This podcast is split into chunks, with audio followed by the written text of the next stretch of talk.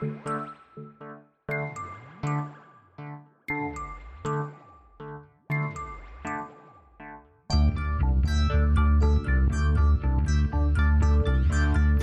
is Continuum Drag, a weekly podcast revisiting television sci fi, fantasy, and everything in between.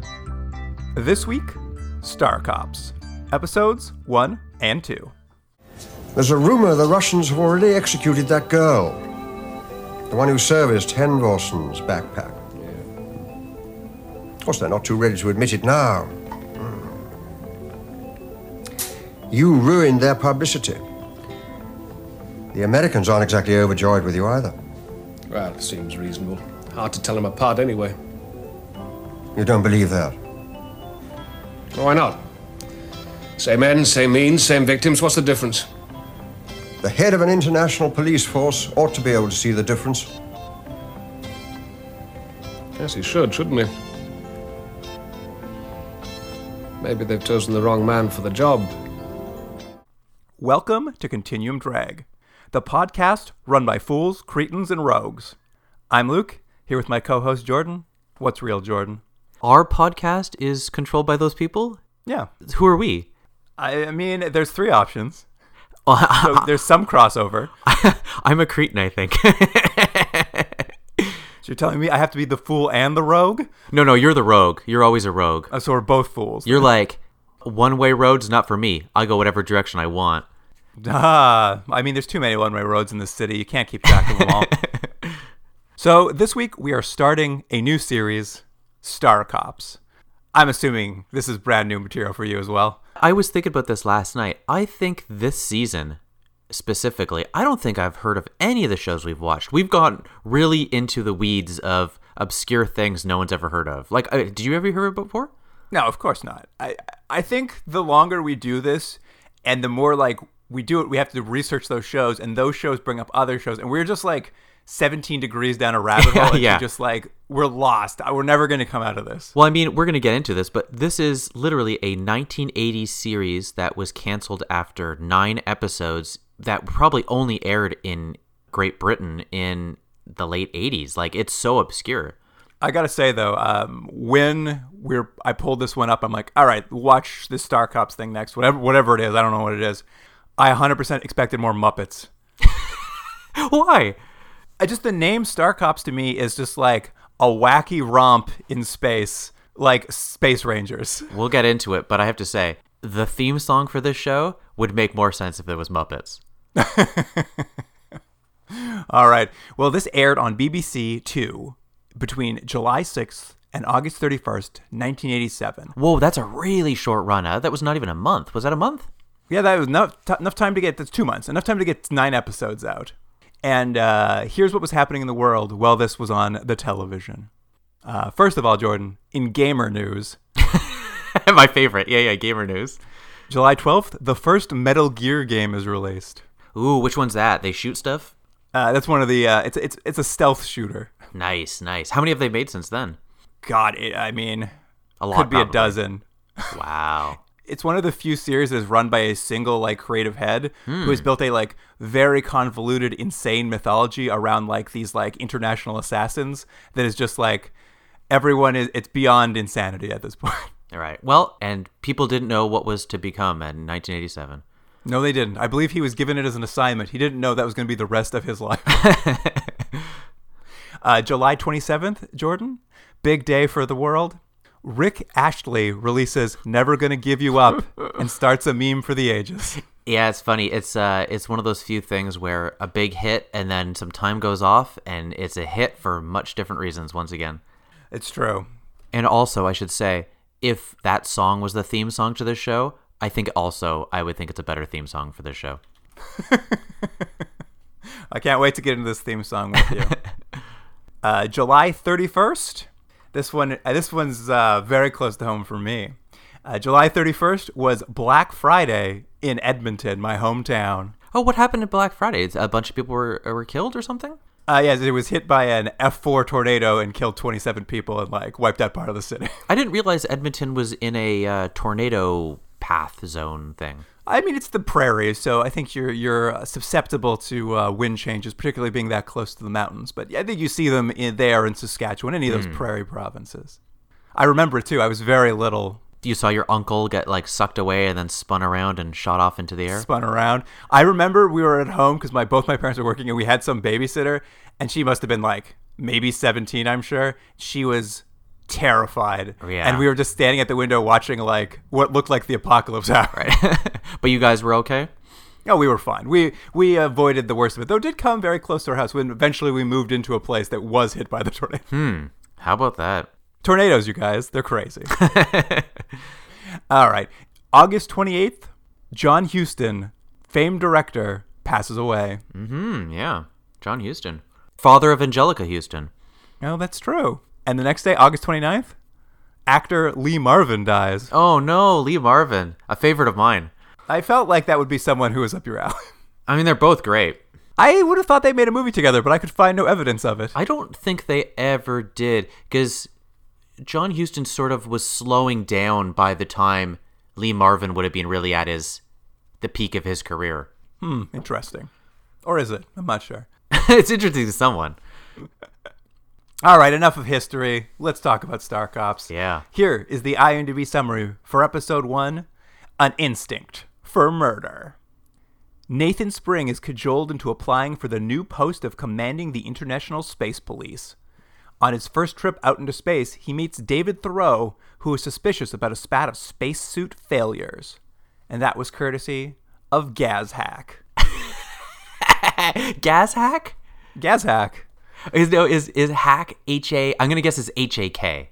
Nope, H A C K. that's correct. Gas hack. Um, and uh, let me just the one phrase he used was a spat of uh. It was the the term he used. Yeah, he has a little spat. There's a little spat of them. Well, it's funny. Uh, that's a pretty decent synopsis. So well done, Gackhead or whatever his name is.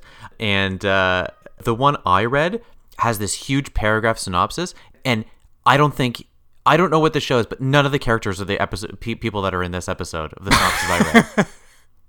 So you read some for a different version of Star Cops, a remake Yeah. that happened in Scandinavia. well, no, no, the main two characters are there, but there's all these other characters. I'm like, I didn't see any of these people. anyway, well, Jordan, you've been teasing it. This show starts off with what you, I guess, are disliking as the theme song, and I was just like, you know what? Sign me up for this show. As soon as as soon as it started playing, and that that intro of like satellite shots of Earth with spacesuits started, I was just like, all right, let's go. it's interesting. It starts playing out almost like a uh, uh, late 70s, early 80s Pink Floyd esque sort of music video. That's what it reminded me of. But I don't know if you noticed who who the band was that's playing the theme. It's it's actually I think it's a, a solo Justin Hayward song, but he's from the band Moody Blues. I don't know if you know Moody Blues, but I'm um, aware of Moody Blues. anyways, they were a band for a long time. I haven't quite decided if I if it's the song I hate because I don't necessarily think it's a bad song. It's it's of its time. I don't think it works for the tone of this show, which is I think is a larger conversation we'll have. But I think there's a large disconnect between the feeling you get watching the opening and the actual show that they're trying to make. I think if you're not going to go to our Instagram or Twitter to see the opening, uh, listener, uh, just imagine the uh, disconnect between the theme song to Enterprise and that show. Actually, that's a good example. It's very similar. It's like this vocalist singing these sort of synthy kind of background music, and it's got a somewhat kind of uplifting feel. But then you get into the show, and it is it's just a show that is sort of as humorless as possible. And I think what they're going for is a kind of uh, gritty noir sort of uh, feel. I don't know if they quite accomplish it, but it just for me it doesn't jive at all. Yeah, I mean, I don't disagree uh, that it's a very weird song that like is not resonant with the actual show. But for, the second it started playing, I was like pot committed to the show. But and we should say in the first episode and the second episode, they do something slightly different with the theme because it's the same theme, but in this first episode, you mentioned it, there's a lot of shots of like nature and then they kind of intersplice them with space and you're like, "Oh, there's some sort of connection here." And then as the song finishes, it goes right into a title sequence over footage of the episode you're watching. It was a really odd stylistic choice. yeah, they really let that theme song play into the beginning of the episode, and we were like, huh? Yeah, it's like because I thought I was like, oh, is this just what the opening are going to be? It's like, no, it's a unique opening for every episode. At any rate, this starts with two intercut murders happening uh, um, probably simultaneously, but uh, we're seeing a man who goes for a swim in a filthy looking pond. And a very tiny bathing suit. It very t- yeah, that is true. Very tiny bathing suit, uh, and he is promptly drowned by scuba divers. Mm-hmm. Well, up in space around a space station, a man in a spacesuit is like doing a doing a spacewalk, and then uh, two more men in spacesuits appear, grab him, and then uh, release all the O2 from his spacesuit and push him off into space. Yeah, and I wasn't sure if there was actually supposed to be a real parallel of this, or if it was just like a visual thing of like two people are dying. I, I wasn't sure if they were supposed to be telling us like, oh, these are connected, because it wasn't. At least it wasn't clear to me. No, I mean I think it's just it's to set up two murders, and it's I guess the tease of like what do these have in common, if anything. Yeah, yeah. One's on Earth, one's in space. Uh, I, I guess it is to show you just like the two settings this show will take place on. Um, but essentially, on Earth, Chief Superintendent Nathan Spring is uh, looking into this drowning. Although I gotta say, as Chief Superintendent, he's a pretty decent job because he just telecommutes to the police station from his home. Yeah, that was something they don't really mention, or maybe you caught it and I didn't. But they seem to be able to go from Earth up to the space station real easy. Like he goes back and forth like it's commuting to work. That's true, but uh, right now he doesn't even have to go to space. He just he's not his work is like probably in the same city as him because he's just an Earth policeman. That's right. That's right. and he's not even like going to the office for that. He's just like calling in and being like, "Hey, I'm at home. Just uh, didn't feel like coming in today." and his we're going to see his apartment a lot through this and it's i guess supposed to be kind of modern like there's a big sort of tv type screen on the one wall and there's a prominent staircase that's kind of featured to show his upstairs and downstairs it's sort of like a very open concept place which i assume was not a thing that people had at in you know the late 80s but also everything's red and green it sort of looks like a weird christmas house doesn't it It is very cheery. It is. It is like it feels like it should be in a children's show more than this show, based on the mm-hmm. color scheme. Yeah, but the, and the show is like you can see some budgetary restraints because like it's clearly a set. It looks like a a play. Absolutely. And I mean, I think that's part of the reason they don't have him go to the police station because this episode will be all about how he becomes a star cop. So why build an entire set for the police station when he can just telecommute from this apartment we built for him? And do we see his little um box thing in this scene right off the bat, or is that later? No, I think that comes up throughout the show. Do you want to talk about about Box? Yeah, and he calls it box, right? Yes, he calls it Box. It's essentially just an Alexa. It's like an AI personal assistant. And it's probably like what do you say, like maybe six to eight inches. It's just like a little black box with I think there's kind of lights on the front to show when it's talking. And did you notice that it has the same voice as he does? I didn't notice that. It's the same actor. Yeah, it's the same actor. So it's weird because he's asking it stuff. I mean, it's a little bit robotic, but it's the same voice coming back to him. That's very funny. I'm assuming in their world, you have it personalized, is what the idea is. That it, I don't know why you'd want it to sound like you, but Yeah, well, it's funny. The box sort of comes up throughout these episodes, but it's never like key to a plot. But it is key to his sort of character development because Yeah. when I saw it, I'm like, hey, they they predicted an Alexa because he's just using it to like book restaurant reservations or like to add things to his calendar, like you would use your Alexa or your like Google Home in your own place of uh, work or uh, living. But in this show, they start talking about how his father used to be a computer salesman and when his father died he gave him this very very expensive ai assistant. Like nobody has them. It's weird that he has one basically. So there's some sort of like tease going on around him having this like very expensive complicated ai assistant which is very funnily everyone has now but yeah, and he they uh they use it in the show as sort of um a way to build his character and introduce elements of his character to the viewer. So because he sort of like almost gives soliloquies to this thing, so he can give the viewer what he's thinking at all times, and that's sort of the plot device they use they use it for. And I will say for this character, because they they tease this box and they tease that his dad used to sell computers because they're sort of establishing him as a bit of like like all the cops we watch on these shows, they're sort of anti-technology.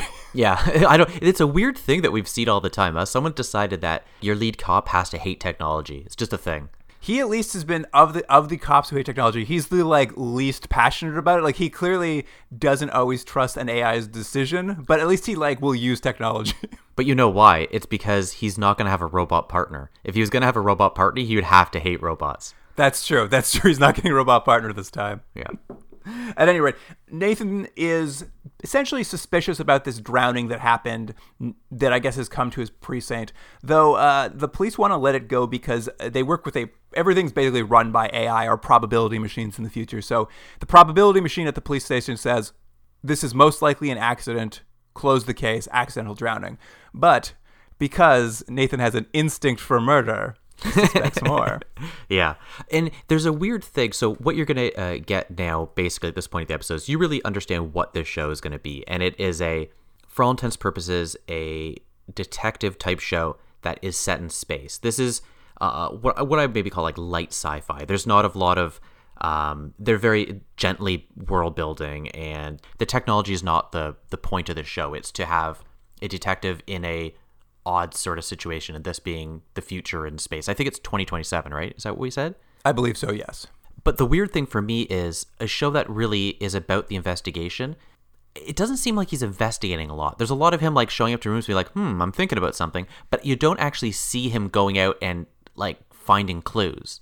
Well, I will get into it, but I think in these first two episodes, which is I think a question we'll have to ask ourselves as the show moves on, is yeah, I think it's basically a Sherlock Holmes style show in a near future where uh, space travel is accessible, if not like it's not Star Wars or Star Trek. It is more like there are satellites in space. There's a small Mars colony. We're like taking baby steps into space, and uh, he's a Sherlock Holmes in that world. However, in these first two episodes.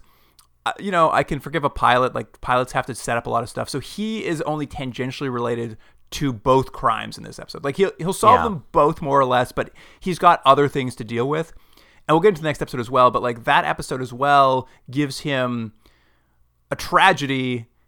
There's still a, a thing to investigate, but like the tragedy over overshadows Yes. the actual investigation. So uh, we'll see if maybe as they get out of these first two episodes, it becomes a little more like detective worky and less like personality building or world building. But these two for sure. That's how I kind of felt. I was hoping that there was going to be a little bit more focus on him going through and finding clues and putting those together and solving a crime. But you're right. It's weirdly, it's like the A plot and the B plot. Like they're connected, but it's like you have to learn about him and, oh, yeah, by the way, there's a murder. Right. Well, and I mean that's the thing is like we've got both these murders to go through, but Nathan himself, like he's going to go see his superior officer and ask for permission to follow up on his hunch that the drowning is a murder, and his boss quite clearly has had enough of his shenanigans of questioning the probability machine because his boss has basically been like, "Hey, listen, remember a few months ago when I told you to apply to the Star Cops to be their new commanding officer?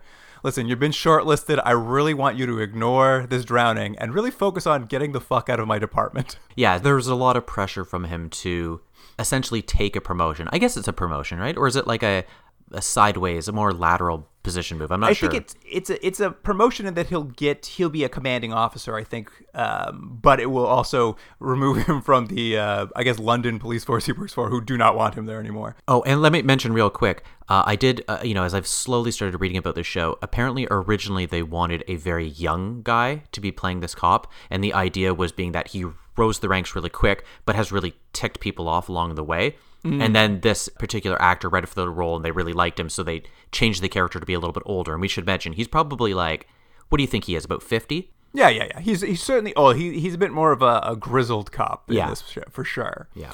Um, let's talk a little bit about the Star Cops as we get going here, because I guess they're they're they're part of an international space force, and they're made up of about twenty volunteer part timers who I guess just handle investigations on the space stations and the moon base that are in orbit around Earth, just to like look into accidents or like incidents that happen. But they're they're not really like regular employees. They're just kind of like people who have another job who volunteer to do some part time work doing a little bit of investigation for the Space Force. Was that what it was? If they're sort of like part-time cop, because I, wasn't quite sure. It's not that clear because when you first meet uh, one of our main characters is going to be uh, Theroux. I was like, is he an engineer or is he an astronaut or is he a cop? What is he?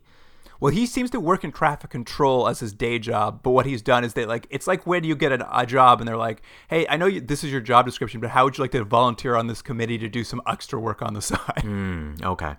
And they're called the Star Cops only because um, some reporter wrote up some like really mocking article about the uh, uh, p- like police enforcement up in space, and essentially in it like nicknamed the Star Cops, and apparently that nickname really stuck, and now they just everyone, including themselves, just refer to themselves as Star Cops. I thought about that. So the title of the show really should have been Star Cops in quotes. In quotes, yeah, or a snarky little emoji next to it. Yeah. But yes, this is kind of the other character we're going to follow. You mentioned David Theroux. He's um he's an American who's working with the European Space Organization. Yeah, I think he's traffic control because he spends all his time with his coworker in traffic control when he's not investigating, and he is assigned to the uh, Charles de Gaulle Space Station. I don't know how you felt about this. Like the, the effects are low budget, but I thought they did a good job. And like everything looks like like the space station looks like the International Space Station. They kind of come up in shuttles that look like the NASA shuttles. Like everything is just like our time, but just like slightly advanced. I thought the floating effects and stuff were were pretty at least inside the ship were pretty good. I mean, when you start seeing the the people floating out in space, it you can see the budgetary restraints, but I thought the look up in the space station was much better than back on Earth. And every time he was back on Earth, I'm like, guys, this just looks terrible. Go back to the space station. It is funny on the space station because they're these space stations don't have artificial gravity like that's what you'd expect a show like this to do they they they're like no there's no artificial gravity so all these actors are either doing wire work or faking being in a zero g environment and i remarkably i think for the most part they do a surprisingly good job I agree. There's a lot of like uh, slowly moving over counters and stuff as they're pretending to be floating. I thought they did all did a pretty good job of that. There's one. There's one scene in the second episode where uh, Nathan has to walk across like a room in space, and that actor is just giving it his all to make it look like he's floating, but he's like not even on wires. He's just moving his arms and legs around weirdly as he like walks through the room. And I was just like, good for you. That must have taken so much concentration to be reading your lines and also fake spacewalking. yeah, but it's it's pretty good as you said. Yeah. At any rate, uh, Theroux, he is on the space station right now. He's investigating an apparent spacesuit failure. Um, someone, it was that one we saw at the beginning, the man who was like killed in space, but for them, it appears just to be a regular failure. And uh, as they're talking about it, the guy who was killed was quote, uh, he quote wasn't bad for an Italian. I missed that line. I was more distracted because there's I don't know multiple, probably five six scenes where they they just keep giving you the same information. They're like, yeah, there's like a a threshold of failure for these things and it seems fine to us. They just keep mentioning it over and over obviously to let the viewer know that it's probably not you know, it wasn't a murder, but it's just they just keep saying it over and over and I'm like, why are we all accepting that like 3% of suits just kill people? Well, that's I mean, this is kind of the mirror, I guess, to what's happening on Earth. Is like he's suspicious. That there seems to have been a lot of spacesuit failures lately, but like everyone around him is just like the computer says this falls well within the three percent error margin for spacesuits. Like it just seems that you're just you're you're reading into it because you're human, but the computer tells us. Yeah. This is natural. And so this is sort of his instinct for murder, if you will. This is where the two characters are going to cross over later because they both feel like something is off about these accidental deaths. Mm-hmm. Back on Earth, Nathan has chosen to ignore his superior officer and, and signs the detective to like look into that drowning um, because he's going to be too busy. This is kind of the funny part. Is like he never gets a chance to actually investigate the drowning himself. He's just like, you at work, you look Yeah. into it. I've got to go prepare for an interview I have to be a space cop, and then also a bunch of montages of me doing space training. Yeah, there's that and then his other plot is he keeps having like dinner with his girlfriend. Yeah, that is his other plot. Is like, are we going to start a family soon? And he's just like, ooh, when do I tell her I'm going to space? Well, the funny thing is that that is the thing. Like, she's probably, I think she's quite a bit younger than her, him. She's probably about 40 and he's about 50. And she's like, oh, are we going to start a family and stuff? And I was like, you guys are too old. Like, that conversation should have been had years ago. It, the deci- decision's already been made for you. I didn't mind it. I kind of like their. I kind of like them as a couple. They've been together for like 20 years, and it's just like this weird couple who were focused on their career, and now they're debating. It's like, ah, do we want to like get out of our careers and focus on something else? But I like that it's a, there's this weird plot point that will come back in episode two, which is he keeps taking her to this restaurant that she doesn't like, but he doesn't seem to ever pay attention to that. He just keeps asking the Box. He's like, Box, book me a restaurant. He's like, that same Chinese place? And he's like, I don't care. At any rate, so this is kind of what's happening with him. Uh, he's got a detective investigating the murder, and he's going through these interviews where, like, basically an international committee of people is interviewing him for the commanding job. And uh, we'll also get a little bit of a montage where he rides like a centrifuge in that classic astronaut training thing. Yeah, yeah. And then they do a thing that I, I I don't know how often they'll do it, but like they clearly want him to do underwater, like you know, You see the like actual training videos of astronauts in suits in a big water tank, like practicing in zero G with scuba divers around them. And all they've done is they've licensed that footage from NASA and then put a voiceover over top of it as if Nathan's talking while he's doing it. I love the effect though. Is this uh, the voiceover ADR? He couldn't be more casual, but like you see stuff like you know he's in this centrifugal sort of spinning or whatever, and he's like, "Anyways, so I guess we'll go to dinner later." it's very funny. It's I mean I get it. It's the low budget and they're doing their best to like bring Yeah. realism to a show with no money, but it is they could have at least added an effect to the audio so it made it sound like he was in those positions. Mm-hmm. At any rate, the interview goes well, and this is a little nebulous to me, but for whatever reason, I guess after you're shortlisted, after your second interview, they're like, now you do space training. You're not hired yet, but you're going to do space training. Yeah. And we're going to send you up to the Charles de Gaulle space station for a little space tour, but you're still not quite hired yet. M- my assumption was it's part of like a physical. Like it's like there's a series of things you have to do, and like yes, you nailed the interview. Now you got to do the physical. Now you got to go actually do some stuff in the station. It's Check out space. It's it's like getting a job at Google. It's very very hard. Right, right, right. So he goes up there. He he gets the tour of uh, the station from Theroux, who's who would be, I guess, his second in command. And Theroux, as he's giving a tour around, he mentions this spat of suit failures that has been going on, yeah.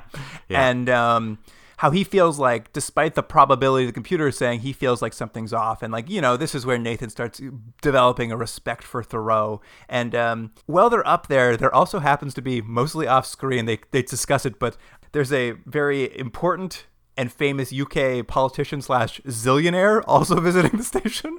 oh, is that right? Yeah, well, this is what happens here. Is they're like, can you believe? Uh, I believe his name is Lars is uh, visiting the station, and they're like, Lars is going to go take his first solo spacewalk this afternoon. Oh, right. Yeah, yeah. And then, of course, when he does off screen, he is once again uh, murdered by these two rogue spacemen who like also drain his oxygen, push him into space, and make it look like an accident. What I like though is how slow the murders happen because they're trying to do it as realistic as possible outside space. So you see like one person slowly floating, and then two people come also very slowly. It's the least uh, exciting like chase scene you could have. But it's commitment. It's commitment to their Yeah. material. so this popular rich politician has been killed theoretically by accident, but it's basically it basically causes a whole like cluster to go off in the like political landscape of this world because the suits that are used by the space force are all serviced by the Soviet Union, which is still mm-hmm. going well in 2027. And with that, there's still a lot of tension. I guess there's still a Cold War in play. And with this, with this being their responsibility, essentially, it's causing uh, all this disagreement in the UK Parliament about whether they should cancel the trade and aid pacts they have between their space program and the Soviet space program, and essentially just causing like huge political turmoil over the death of this politician. And Nathan is just like, well, I'm glad I don't have this job because this seems like it's going to be a disaster. And then, for whatever reason, there's immediately a newscast to announce the death of this man. And the newscast wraps up by saying, the investigation will be looked into by Nathan Spring, who we're told is going to, quote, kick ass. It's like sure. No, well, that's how the news is in 2027, Luke. They'll just throw around the word kick ass into the news. Yeah. But it's funny. It, I guess the idea is his police chief is really trying to get him off the force. So he's just like volunteers Nathan to look into the death of the politician. So he basically enlists Theroux, and they start like looking into what happened and like you know discussing how Theroux is part of Theroux's suspicions around the spacesuits are that like the Soviets at some point recently made a whole bunch of improvements to how they do maintenance on the suits, and it hasn't actually affected any of the rates of failure. Like that has been remained constant. It's always at three percent. So he's he's like I don't understand how the Russians could be fixing things but still never getting better.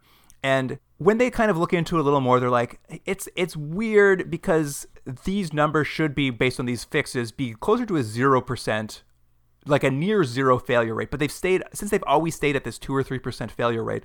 Nathan starts to suspect that maybe someone is killing these people to keep the failure rate at two percent in an effort to steal the maintenance contract away from the Russians. So it's a real corporate espionage. It's funny because it's such a complicated reason for murder that this show I, I thought it was odd how little time they gave to that. Yeah, You would think because of the complication of the murder, they would have slowly started dropping clues and information throughout the episode. But in this episode, and I think in the next one, I can't remember, they sort of just have like a scene where they're like, "This is what happened." You're like, "Okay, well, what? Why did we spend all this time with him uh, having dinner?" I mean, that's the thing is this pilot is definitely focused more on Nathan not wanting to go to space Yeah, setting up the world of how this space station works and how corporations work and how the uh, geopolitical ecosystem works and like then having dinner with his uh, girlfriend to establish that relationship. So they spend so much time on that that they like the core plot or the core mystery is like kind of just like doled out in sudden exposition bursts. Yeah, yeah, yeah. It's very funny too because uh, in the meantime, while they're trying to solve this case, uh, we we get a newscast about how the Russians have, uh, in attempt to save face, have uh, selected one of their maintenance people to execute as an apology. and it's just like okay. I mean, the real the real takeaway from this is that this is the late '80s when the show's made, and the Soviets are still the big bad guy. They're going to be clearly the bad guy that's that's sort of pulling the strings off camera. it's funny. I would argue the opposite of that actually. you think so? I think the Soviets, because in this case, we're going to find out that it was a corporate espionage. The Soviets did nothing wrong, and that they executed this person for no reason in an attempt to just keep the contract. They just wanted to show, save face because the Russians had nothing to do with it. I thought. Oh, see, I got confused. I thought they were the ones manipulating, but they. I guess they. So they were manipulating the numbers so they could keep the contract. But who killed the guy? No, no, they the Russians had nothing to do with it. The Russians were actually trying to fix the spacesuits to get them to near zero, but the probability remained at two percent because a UK uh, corporation who wanted the maintenance contract had been like continuing to kill people and make it look like maintenance failure to keep it at two percent to show that the Russians couldn't get better. See, I I didn't even get that, and maybe that's partially me, but also partially because it was like doled out in one scene. Well, I I think they do a bit more of a recap at the end, but that like the, so the Russians are certainly there's a Cold War going on, and they they tease it in this episode and the next one. But this show has a very anti-American bend. I would agree with that. Yeah. They really imply that uh, Russia and America don't get along, but that America is really the problem in the geopolitical sphere of the show. I would argue they sort of pick at everyone. They pick a little bit at Australia. They pick at the states. They pick at uh, the Soviets. I think the only ones they aren't picking that well that much at are, are the British. Uh, well, we'll keep going. We'll find out. I think you might be right, though. I think it might be a very, they like to make political commentary for sure. Um, anyway, back to the space station. Nathan Nathan has a plan. He's now that they suspect that somebody's actually killing these people for potentially a maintenance contract grab. Nathan has Theroux like put out a big, uh, I believe they call it a AAA personnel database check. Right. where essentially they're just going to like cross reference every person who works in a space station against connections to space technology companies and or right-wing extremist groups in case this is a political assassination. Mm-hmm. But they're only doing this basically because they want it to be very public. They're looking into this, and he's essentially hoping to smoke out the culprit by like launching like a very big public investigation. And to really sweeten the deal to bring the culprit out, Nathan uh, suddenly announces he's going to do his first solo spacewalk, which is just like if I'm the murderer, I uh, I should know this is clearly bait. Yeah, but Nathan's just that good. He knows exactly which will will entice them. It's true. And it works because as soon as he goes out on a spacewalk, we see the two mystery spacemen like start floating toward him. And then we cut back inside and Theroux's hanging out with his coworker who we see him with all episode. He's a, another traffic control operator, and they're just having a little chit chat, dropping movie quotes like they like to do. They're real good friends. Yeah, yeah, yeah. And it suddenly dawns on Theroux that if Nathan's right and this is all just a series of murders, then there's no way you could just float around space and show up and kill people. Like somebody would pick it up on some sort of radar, some sort of tracking devices, which means that you would need someone on the inside working traffic control. And it suddenly occurs to him, oh, it's my good friend, this coworker is uh, in on this. And that coworker pulls out a quote, reduced muzzle velocity gun so he can kill people in space and says, well, you figured me out, time to die.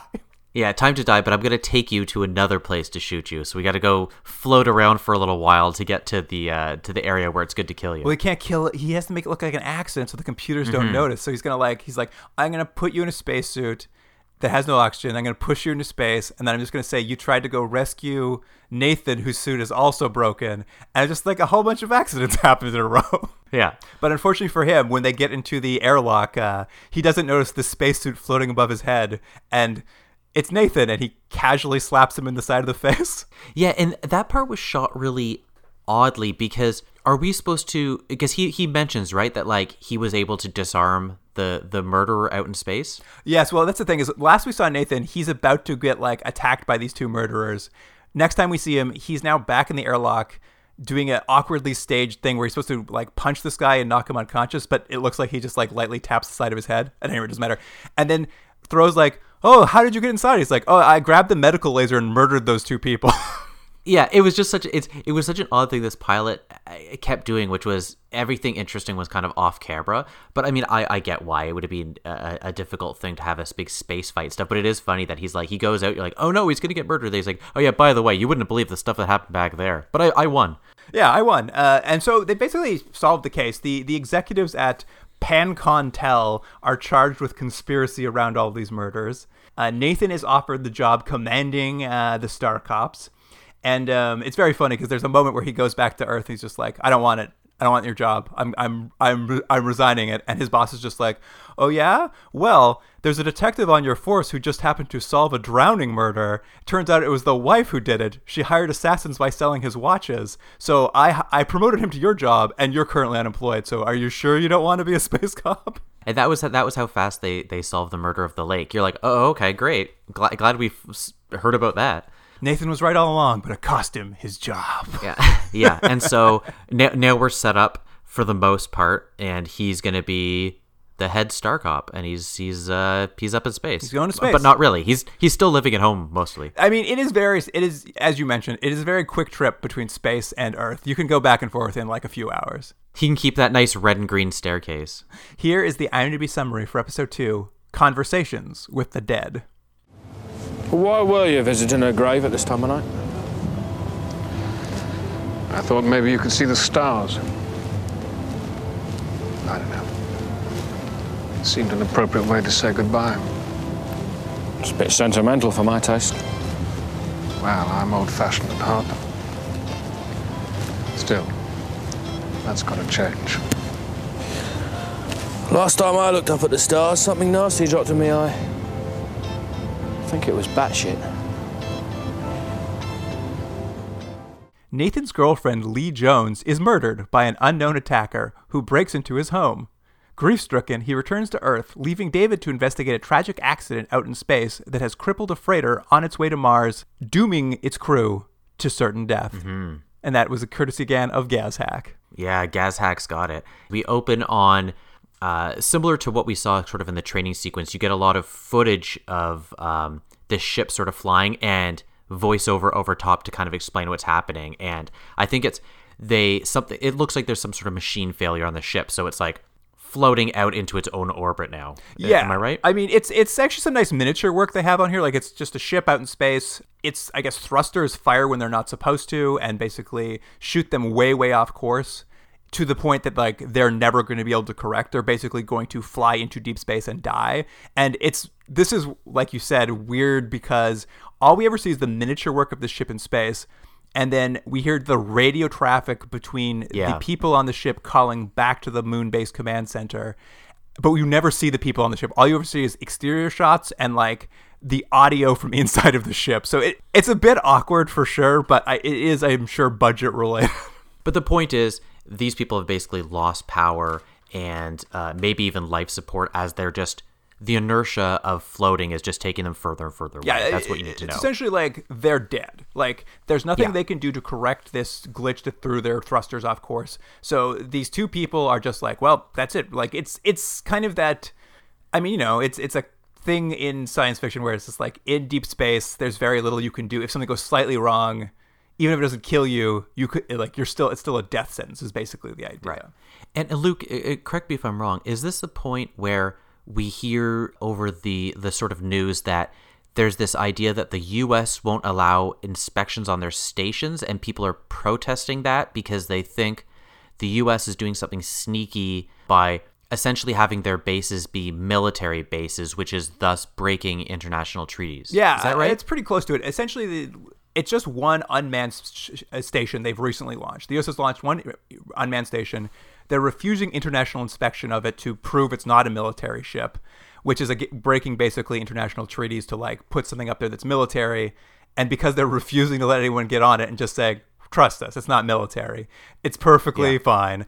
It, basically, there's like a lot of tension around the fact that America is like ignoring the treaties, basically throwing its weight around, and like clearly breaking laws that it doesn't want to follow. But when we come to our main characters, that's sort of like setting things up. But when we come to our main characters, it's uh, uh, Nathan waking up in his like stand-up bed, and like Theroux's helping him out. But didn't this remind you of uh, uh, Come Back, Mrs. Noah? I hadn't thought about it, but yeah, he's in like he's in like a sleeping bag that's attached to a wall so he doesn't float away when he's sleeping, and he just can't get the Velcro undone. Yeah, so basically everyone, I don't know why they'd sleep that way. I guess because in a weird similar to Mrs. Noah that the space station is rotating maybe, but he's he's been strapped down sideways with all this kind of velcro. I think it's even maybe on his head, like it's all over to really keep you in place. Yeah, yeah. I mean, I think that is similar to what you do when you sleep in zero G, is you just basically get into a thing that holds you in place. You don't float around as you sleep. Oh, and I'm going to mention one thing that uh, makes an appearance in this show and a couple times is Nathan wears this uh, like inspector's hat, and it's really stupid looking, and it made me laugh every time he wore it. it was just like I don't know, it's just like this little tiny blue hat to put on his big head. It's the it's the space cop uniform, that little tiny blue. Yeah, hat. yeah, yeah. Let's hop down to Earth for a quick second because we skimmed over her last episode, but Nathan has this girlfriend, Lee Jones, and she's gonna die right off the top of this episode. Yeah. Which was crazy because they spent so much time introducing her that I was convinced this was a regular character. Well, I mean, in, in some ways, it's a, it was an interesting decision because you did, for all intents and purposes, have her introduced as a main recurring character, and then now she's gone. So I guess the you know you're as if you were supposed to feel bad that she's being killed. I mean, we didn't develop her much other you know then she wanted a family and she didn't like Chinese food. But regardless, she gets murdered. No, I don't think you're gonna feel much for her, but you certainly are surprised when she abruptly Yeah. dies at the start of the Yeah, episode. but actually, and I and I thought this scene, which we're going to talk about, I thought this scene of her getting murdered was pretty well choreographed. Yeah, it's not too bad. Like she's essentially dropped by Nathan's apartment. She's taking care of it while he's gone, and they're you know things are a bit rocky because they had been she'd turned down a promotion. They were going to start a family, and now he's gone off to be a space cop, and you know a little bit ro- makes their relationship a little more rocky. But she's there, and she gets a priority message on an encrypted, basically from an encrypted service saying, "Hey, uh, you got a message here," and she's like, "That's weird. I don't get messages here, but." Uh, please please give me that message uh, computer which is very funny because the uh, the company that provides these encrypted messages it takes about 30 seconds for it to figure out how to unencrypt its own message Yeah, sure. and the message basically says stay where you are your life is in danger and it's apparently from nathan it's like it's signed off by nathan but uh, because the encryption's taken so long she's basically wandered off and never sees the message Yeah, which was weird because because I think right right as the message comes in, it's basically like get out of here, whatever. There's uh, something happening, and then all stay put yeah, all the lights go out. Yeah. and she hears.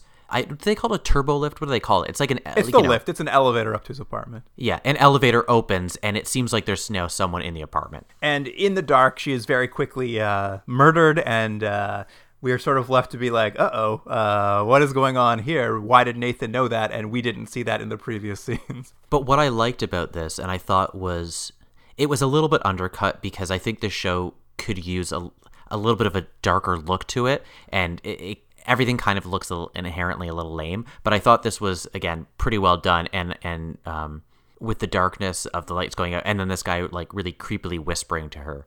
right right right i mean it was it wasn't a bad scene like i was it was surprised for sure off the start of the second episode to to have this murder happen um, and what kind of happens with the rest of the episode is theroux's going to stay up in space and essentially he's going to be put in charge of investigating what happened to this freighter. Why did this freighter malfunction, basically?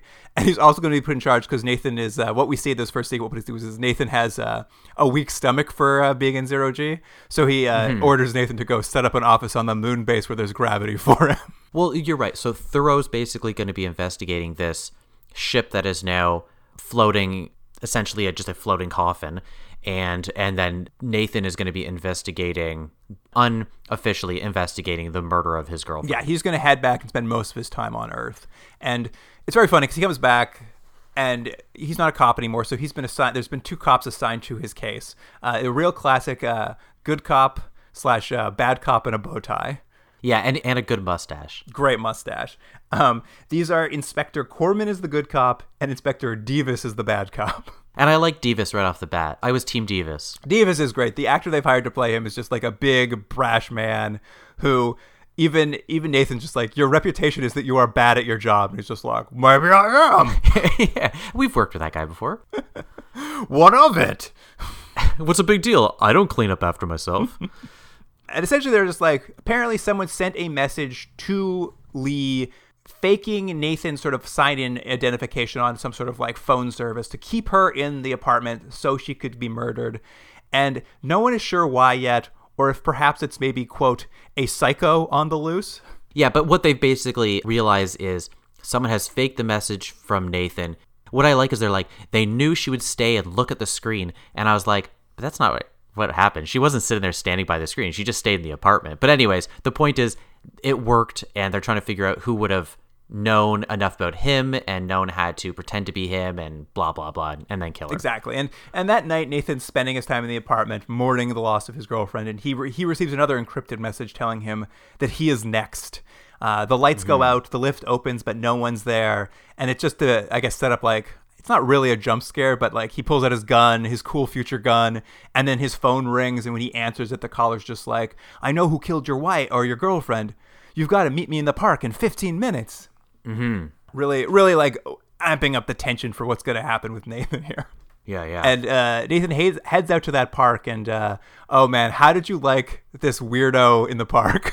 it's weird. So yeah, he's he's sort of like like a steampunk roller skater. He's almost like a character, kind of from like a low budget version of Mad Max. yeah, he he looked to me like an extra out of Mad Max, but on rollerblades. At first, I really liked it because I thought, oh, this is just what 2027 is like. Like these weird hoodlums are just these like mutant type people. That is it, and they I think he calls them Yeah. the urban Apaches. They're just like weird hoodlums that go out at night on rollerblades. And I believe Nathan, when he sees him, he's just like, "Get out of here, you freak!" yeah, yeah, yeah. It's just like just like a, a nuisance. But the guy kind of comes by and sort of like taunts him in some sort of way. He's wearing he's like fully masked. Yeah. And then he goes away and then comes back and then essentially starts attacking him. Yeah, he basically this guy, uh, very brave too, because Nathan literally has a gun in his hand. This man uh, basically beats him to the Nathan to the ground, kicking him with rollerblades, which, to be fair, would suck. Yeah, as, as soon as you get a wheel to the eye, you know there's trouble. Although I will say this is maybe a weakness of the show. The actual fight choreography, it looks like the hits look so weak.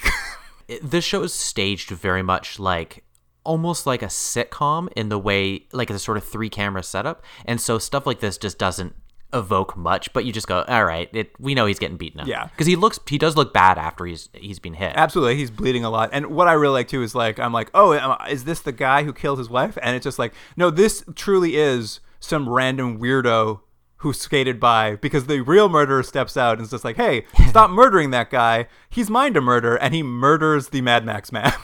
i know and that's why i thought it was going to be a thing where it was like a double reveal they just like it's actually me under here but it's like no no that's just what you have to deal with in the park yeah, if you go to the park at night, you're getting beat up by a man in roller skates. So the killer basically starts taunting Nathan, just like, uh, I told you to meet me here because I know who killed your girlfriend. It was me all along. I did it. Now, in terms of his plan, what was the plan there? Because let's say the roller skate guy never showed up. He wanted Nathan to come and he was just going to tell him that same bit of information. It's a mystery. I don't know, or maybe I don't know. I'm not sure what the plan was either, because you know he saves Nathan by killing the roller bl- the roller skater, and then kind of admits to everything. And Nathan's like pulls out his gun and is like, "Why did you do it?" And at that point, uh, the good cop Inspector Corman uh, appears. I guess she's been following Nathan around, and she opens fire on this like murderer and. She's a terrible shot. She's a terrible shot. She misses. Nathan also starts shooting. He misses, and the killer gets away. Though those guns, pretty great. But again, I'll make the point. If this killer had just met him in the park and Nathan showed up with a gun, he'd be like, You're under arrest. And the guy'd be like, Oh, that was a terrible plan. That was a bad plan. I mean, maybe he had another plan we didn't see, and it was just interrupted Right. by uh, by Like, rollerblade. Behind the bush, there's this like real weird uh, mechanical apparatus he was going to be pulling out stuff. He just never got the chance. He's like, I spent all this time. There's a, I dug a hole. I put a leaf over top of it. Yeah. So, unfortunately for Nathan, the investigation is kind of grinding to a halt. He gets a visit the next day from this uh, bad cop, uh, D- Inspector Davis, and Davis is just like, "Hey, listen." I know you're saying that the killer was in the park and that he killed this roller skater, but like the computer's probability says that uh, these Mad Max rollerbladers die all the time, so uh, we're not going to look into it if there's any connection. And uh, essentially, your investigation is at a standstill. And Well, no, it, it's it's more than that. He's basically like, you're not on this case. Stop investigating. We're the investigators. I know that. I have now admitted I'm a bad investigator, but you're not on this. Right, right. It, it essentially t- basically gives tells Nathan to get packing. Um, you you can't be involved, and uh, we jump back to the moon for a second, where uh, Theroux has set up the new moon office for the Star Cops, so they don't have to worry about zero G every episode. Is this the rube that sort of um It's very much like a like a NASA Mission control. Yeah. mission yeah. control. Yeah, it's all sort of like the desks are sort of one behind each other, slightly elevated in a like a, a semicircle. They don't really explain it, but the sense I got from this is that obviously there's a lot of satellites orbiting Earth that people work on, but there's also a moon base that seems to handle basically all the major traffic control in and out. Like for this particular episode, they're investigating this, you know, crew who's essentially been killed on this freighter by this accident. And the moon base crew all knows the people on the ship. Uh, they know the ship's headed to Mars. They're supposed that that, that was their journey because there's a small Mars colony that's been set up recently, and they're supposed to head that direction. And the crew is like pretty upset that their friends out there are to die, and one of them is like he he makes some sort of intimation that like someone's responsible for it. But when Theroux finally gets the information out of him, what it is is he's just like, oh well, Mike and Laura who are on the space freighter, they're in a relationship and you're not supposed to travel uh, travel in it. You're not supposed to be crewed together if you're in a romantic relationship. But you know, everyone really liked them. I think at some point they say people who have romances on Moonbase are like celebrities. So like they're just were given special treatment, and you know, people ignored the rules to assign them together so they could have a little fling together in space. And he's basically saying they were distracted by their love, and that's Right. what has killed them, basically. I mean, it's not a great argument that they were so in love they got distracted and thus were bad at their job. I mean, it's true. I, I think to this guy's point, he's just like protocol was broken and they were given special treatment, and I don't like people getting special treatment. Right, right. but it seems unlikely to be the cause of this weird accident that misfired the ship off into space. The next person to come in with a theory is the uh, French man who plays the Starbase coordinator, who's also a biologist specializing in experimental cryogenics. So he's got a lot of jobs, this guy. And have really established that there's a lot of different countries that are involved in this. It's a very worldwide organization. yeah, you got to watch all their uniforms for the flags on them. Exactly, because it's hard to hear sometimes the accents. Did we mention though in the first episode the guy who ended up being bad? He was Australian. The guy that was his buddy. Oh, right. He was Australian. I did not even realize that, actually. Yeah. But yes, this this uh, Starbase coordinator comes in and he's just like, "Hey, listen, Theroux, I've got an idea. They're gonna die out there. Like we've established that it's gonna happen. I don't know how to f- how to bring them back right away, but that freighter just happens to be carrying all of my cryogenics equipment to Mars because at some point I'm planning to move to Mars, so I sent it with them." Yeah. And I have an idea where if they can use the remainder of basically the life support on the ship, basically the oxygen inside of the ship, if they're able to vent that, they could potentially right the ship's course enough that someone could go pick up the ship in like eight years' time. But to keep them alive, they could try out my experimental cryogenics, and hopefully that would keep them alive for the eight years we need to get out to save them. So basically, he's just like, hey, I've got a great idea on how we might be able to save these people's lives. Maybe they won't have to die in space. This guy's great at looking at silver linings. He's like, look, there's a tragedy here. However, cryogenics, am I right? I've got a solution, you guys. It's going to be great. Um, and there's uh, Theroux's sort of able to piece this all together because as we hear from some of these newscasts, this is something they do throughout the show to world builds. They intersperse newscasts between scenes, so you get like a little bit of the global goings ons. And one of the things that we hear in a newscast is this Mars colony that's been set up. It's very fledgling. It's actually in some trouble, like their supplies are running low, and there's some concern it may not survive just because of low supplies. And Theroux's able to kind of piece together a this man's suggestion to use his cryogenics and the fact that he sent a ship to Mars full of his cryogenic equipment without any supplies. That maybe something's off with this man. Maybe maybe this isn't as uh, such a coincidence, a happy coincidence as it appears to be. Yeah, I mean, it looks more sketchy than it does look fortuitous. You know, when you look at it, you're like, wait, none of that good stuff's there, but you just happen to have all your supplies on this weird ship. It's like, nah, something's something's hinky. That's true. And when he looks into the uh, the French biologist slash base coordinator, he's like, I happen to notice here that you were denied your human experimentation license. Hmm, that seems odd. I should point out again, much like the first episode, this information and uh, the way they start wrapping up this case happens very fast. Like, you basically can watch, I think these episodes are about 50 minutes long, something like that, right? And the first 45, 47 minutes is just like, not spinning the wheels is not not the right. I mean, term, they're but- moving forward some things, but the fact is, like, they seed you with too few clues to get to this Yes. conclusion. So when they announce the conclusion, You're right. All the seating happens right at the end. Yeah, so when they announce the conclusion, big piece of the puzzle that you as an audience could have used to solve it. Though, quite honestly, I think as soon as the Frenchman who happens to be a cryogenics person who happens to have his stuff on the ship is probably pretty suspicious. But they they like Right. they they load it all up very suddenly, and essentially Theroux is just like accuses this coordinator of sabotaging the ship to force them to test his experiments because he couldn't get his license. And you know, for the most part, we assume he's correct. But unfortunately for the Star Cops. There's nothing they can do about it for the next eight years because they have to wait to see if the crew dies so they can charge him with murder. or if they don't die, the crew can just file a civil suit against him. I mean, it's funny. It's one of those things where it almost seems like they wanted to make it as realistic as possible, but it doesn't really give you a satisfying ending for a viewer. Well, it does leave, like, I, I like the concept, but it does leave the question of just like, surely there's some law against sabotaging a spaceship. It's like, no, no, that was fine. It's it's the result of that. That's the problem.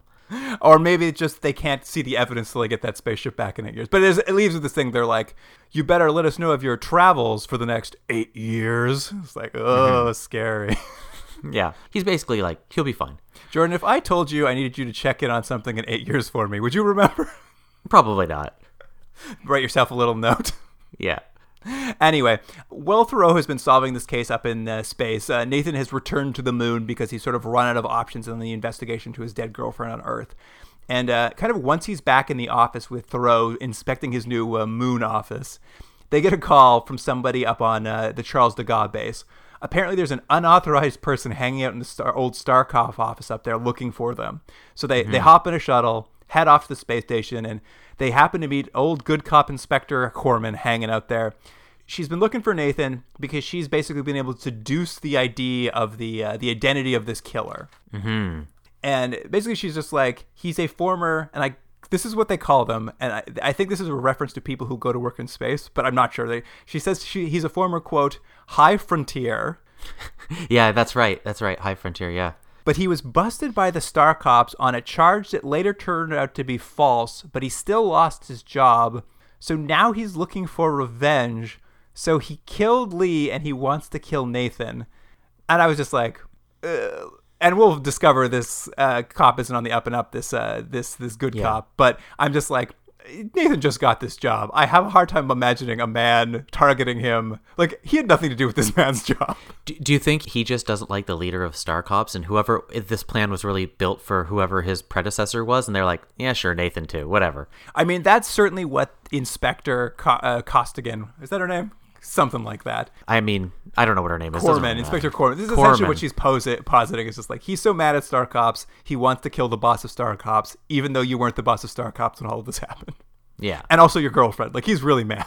Yeah, well that that was the part that's a little hard to believe too. It's like she also killed your girlfriend because of this plot uh, that you weren't involved in. It's like, okay. And it's at that moment they get a they get a call from traffic control and the Charles de Gaulle being like, "Hey, oh by the way, there's also an unauthorized shuttle launch happening."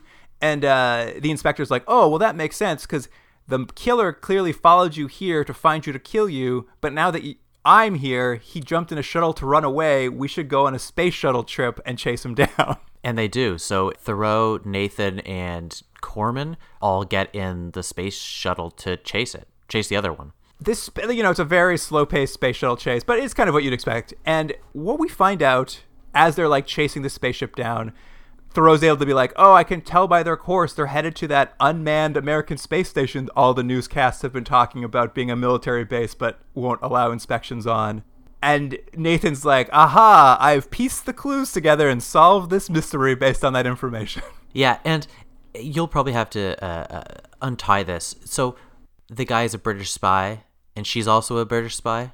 Yes, essentially what this is is due to the international outcry we'd heard about earlier, how the Americans won't let anyone inspect their probable military base.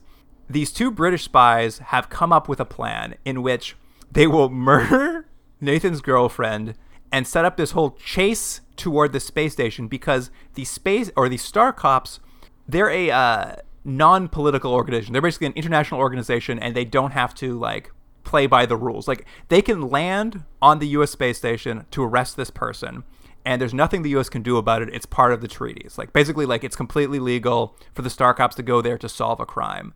But because these are both spies, they'll also both get access to this unmanned space station to see what the Americans are doing on it. So it's basically this like really convoluted plan that really unfortunately kills Lee in order for like these British spies, which is where I think also the British like there's clearly also dragging the British down into this like the muck of this global conspiracies. But Well, see, see, I don't know if I entirely agree with this. It felt more to me uh, like uh, that the ambiguity of like a John le Carre novel, where the British are sometimes doing things that is a little bit unsavory, but it's all really for the good of everyone else, and they, regardless of what they do, are still the moral.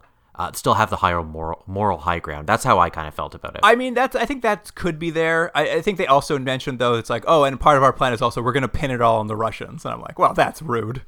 Well, again, but it's like, yeah, we're going to pin it on the Russians because we know the Russians are bad anyway. So it's like we're morally justified in it.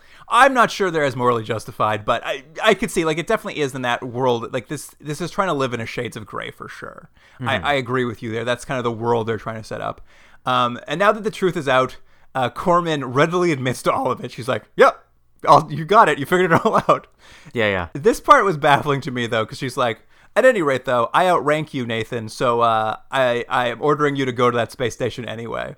And Nathan's just like, "Yep, I, I you do outrank me, so I have to do it." I'm just like, "But you're an internet like I thought that was the point is that like you're not related to the British anymore as the space thing. Doesn't really matter though." And Theroux is really ticked off about it. He doesn't like any of it. But Nathan only agrees to like continue the mission to the space station because I guess he, like us, was very suspicious of this story about a uh, killer who wanted to kill his girlfriend because he got fired from his job. Because apparently he is called ahead. He's called the U.S. government. He said, "Hey, heads up! A uh, psychopath killer is headed toward your unmanned space station. You might want to shoot it out of the sky." And uh, as the space shuttle with the killer gets close to the space station, it is exploded. Yeah, that's that. And I kind of like this. It was a little ham-handed, but like there's this moment after like basically this man is ex- the the spy is killed, so he can't get on the space station, and the other sp- and the Corman spy, she's like shocked to see that Nathan would call ahead and like get this man killed, and Nathan kind of gives a quick soliloquy about how uh how mad he is at her for forcing him to kill a man. He's only ever done that five times, and he doesn't care for it. Oh, what I should say, we didn't really mention it throughout this episode. There's many scenes that seem to be designed really to showcase his acting. You know, sort of it's like a scene where he's he's very upset about the death, or he's very against this injustice. is a lot of him being able to sort of uh, chew scenery. Theroux is there, and I like the actor playing Theroux. He's an interesting cat. Like I think he's interesting. I'd like to see more of him, but it really does feel like a one-hander. They're just like, Yeah. focus in on Nathan at all times. Let him just chew the scenery, and he's not bad at it, so I don't hate it. But it's uh, it's certainly the Theroux. It's the Nathan show for sure. And we get one more big scene with him because he gets to go to the cemetery now. Yes, he returns to Earth to visit Lee's grave. I guess he spent. I guess because it's outside in a nice area, he spent a lot of money on it. Nathan seems to have a lot of money. It seems like his dad was a very successful computer salesman. And uh, while he's at the uh, the cemetery, sort of like as characters do, just stand and look over the grave. Old uh, mustache detective shows up and he's like, "Yeah, by the way, sorry, you know I suck."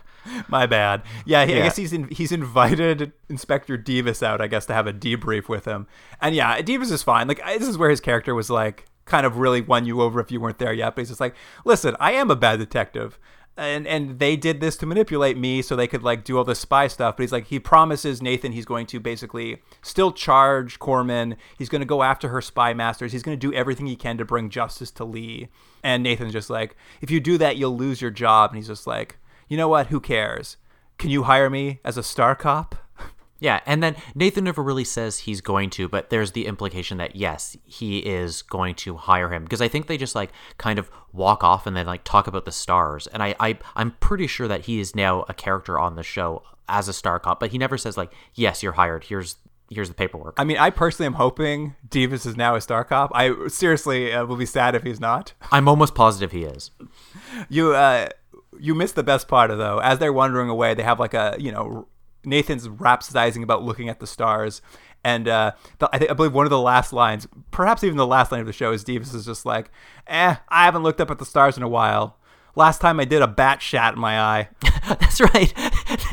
and I think I think the only part of that line was that he may be the comic relief going forward. That's what I took from it because it was like, why would you ever tell anyone that? And why why do we as a viewer need to know after this very somber scene of him looking over his uh this the, the grave of his dead loved one? I mean, I will be very sad if he's not a regular. I was I was really won over by Devis in this episode.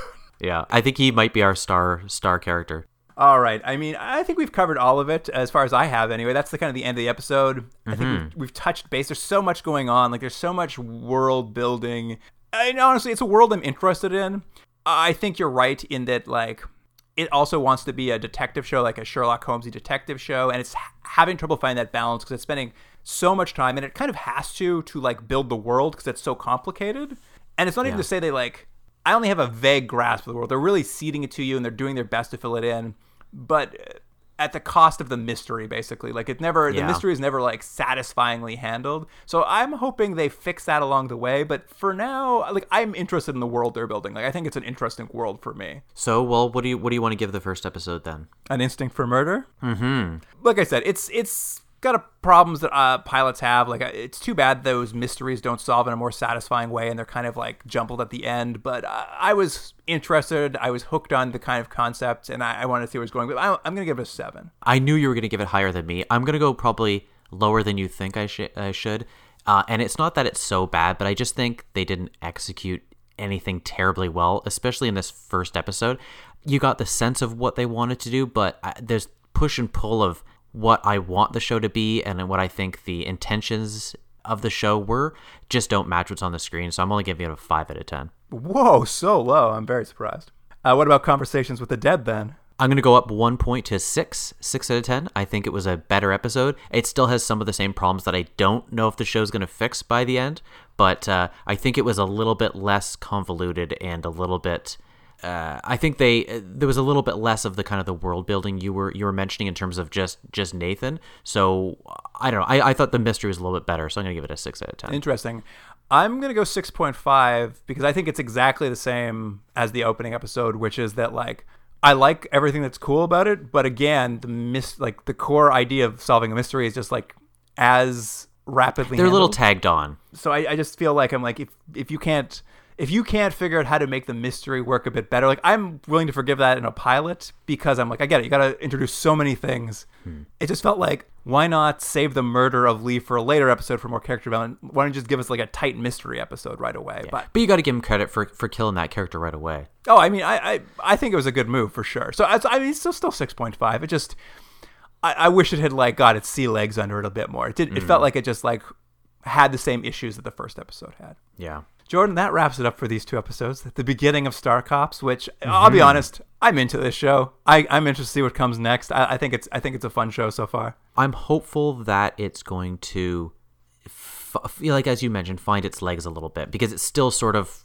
unsure of itself, and I'm hoping that it's going to solidify into something in the next few episodes. Yeah, I mean, either walk away from being a detective show and just become like a cop show, or focus in on something else. If you're not gonna, if you can't spend your time solving mysteries satisfying, but I think there, there's the potential for a show here anyway. Yeah.